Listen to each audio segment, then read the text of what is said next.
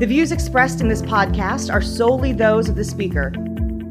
This podcast is for informational purposes only and is not a substitute for professional medical advice from your own physician. Hi, my name is Zori Buser, and I'm coming from University of Southern California. I'm Mark Erwin. I'm uh, assistant professor in the divisions of neurological and orthopedic surgery for the University of Toronto. And we're here to talk about stem cells and, And- disc disease, Yeah. right? So, Uh, very important topic. That yeah, it's a very interesting one. It's one that's pretty controversial, wouldn't you, wouldn't you agree? absolutely. You know, yeah, there's a lot of uh, talk about it. There's a number of commercialization attempts to do this. There's a lot of research looking at the area. And stem cells are a pretty, pretty sexy area, right? People think it's as a, you know, as a re, you could re, reclaim youth somehow by injecting these fascinating cells that could potentially, in a degenerative condition, whatever it might be, in this case, disc disease, I guess, maybe we could, we could get them in there and they could rebuild the degenerative disc. Did you, do you think that's what happens? No, uh, I don't think we have the evidence.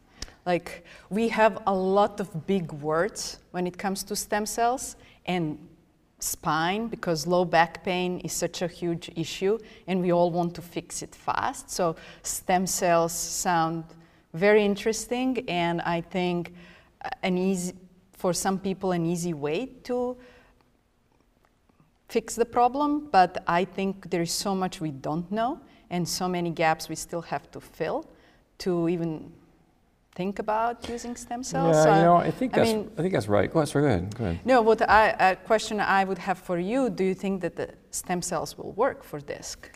Well, it's a good question. Um, you know, we've just, uh, gave a talk this morning about this, and we've injected stem cells in an animal model, and it does show uh, a good cellularity. It got uh, established in, a- in an in a animal model that we know as a disc a needle puncture injury model, and we know that the disc degenerates. But when you put stem cells in, there is an improvement. But how's it work? And how long lasting might it be? And that's a small animal. What about humans? Yep. So I, I'm not aware, maybe there's something out there that I'm not aware of, perhaps you know, but I've never read anything convincing that, that, that we can detect where the stem, what happens to stem cells after injection. And although some limited human trials are showing some benefit, but also human trials have shown injections of saline, people do Yeah. just as well. So that speaks to a, qu- uh, something that you were saying, I think, about how back pain is a complex problem and what's causing the pain, right? And so if the stem cells are injected into the disc or administered however they are, and they are able to, do they integrate into the tissue and survive long term? We've not seen that yet. We've seen beneficial effects conferred after the injection. My guess is that's probably associated with factors or molecules that stem cells secrete, because you know we know that they secrete growth Yeah. factors and other cytokines, right? So my guess is that at this point, probably that's what happens. We've we struggle to find these cells, and most others do too. And a lot of people don't want to talk about that because it's very, very um, um, desirable to think that they get in there and they integrate and they make new tissue. But what happens in a case of a very degenerative disc where there's no viable cells left, or not many? If the disc recovers, how does that work? Yeah, right? So Yeah, I, I don't, I don't know, and I don't know the right candidate. My guess is like any other potential biologic, it needs to be more of an upstream, um, earlier intervention, I think, before the horse has left the gate. I'm, I 100% agree on that. And the other question, you know, I'd, I'd, I'd ask in this area, Zori, is that what's the best source of stem cell? Because we have bone marrow stem cells, we have, we have adipose-derived stem cells, we have human embryonic stem cells, we have umbilical cord-derived stem cells, right? Hair follicle stem cells. Which is the best one? Well, I, I think we don't have the evidence that stem cells really work for disc. And what's the best? I think we first, as you said, we have to understand the mechanism how stem cells, what stem cells can do for disc. Can they truly regenerate the disc?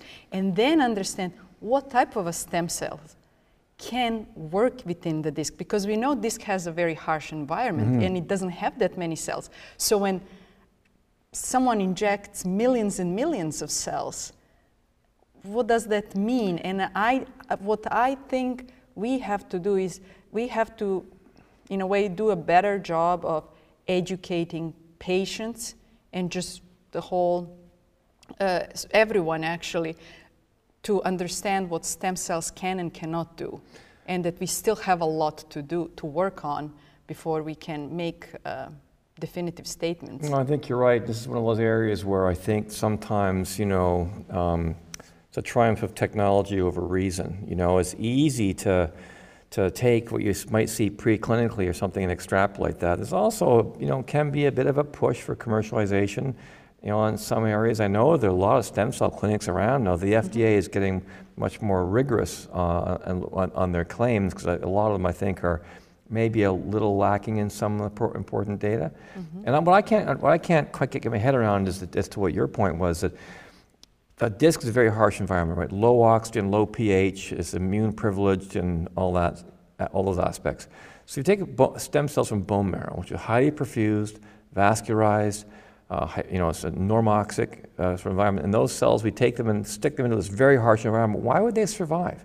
How, how, could, how would that work? Should we not consider maybe stem cells from a different niche that might be better enabled to survive in this otherwise hospital in-hospital environment, or uh, and, and or should we transplant them with some helpers? Like should they, should they be transplanted maybe in the presence of some kind of factors that might enable them to work better or something? Should we should we prime the environment and and and to your point also, if it's too degenerative, lack of appropriate receptor sites and viable cells, maybe it's just not going to work at all. Yeah. But I think the, the real goal here will be to get a better idea of, of to your point, what, what do they actually do if they get in there? How long do they survive? And what are the effects they confer upon resident cells? And how many?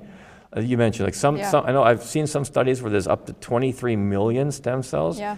A human disc has about 800,000 to a million cells or so. At most of both Yeah. Yeah. So, so, so, so, that, so millions and millions of stem cells in there does not strike me as a, as, a, as a reasonable thing to do, though maybe it's because they're trying to use these cells as growth factors, cytokine factories, and hoping they survive long enough to do something, right? So that, that, those, these are all the important questions I think need to be answered, right?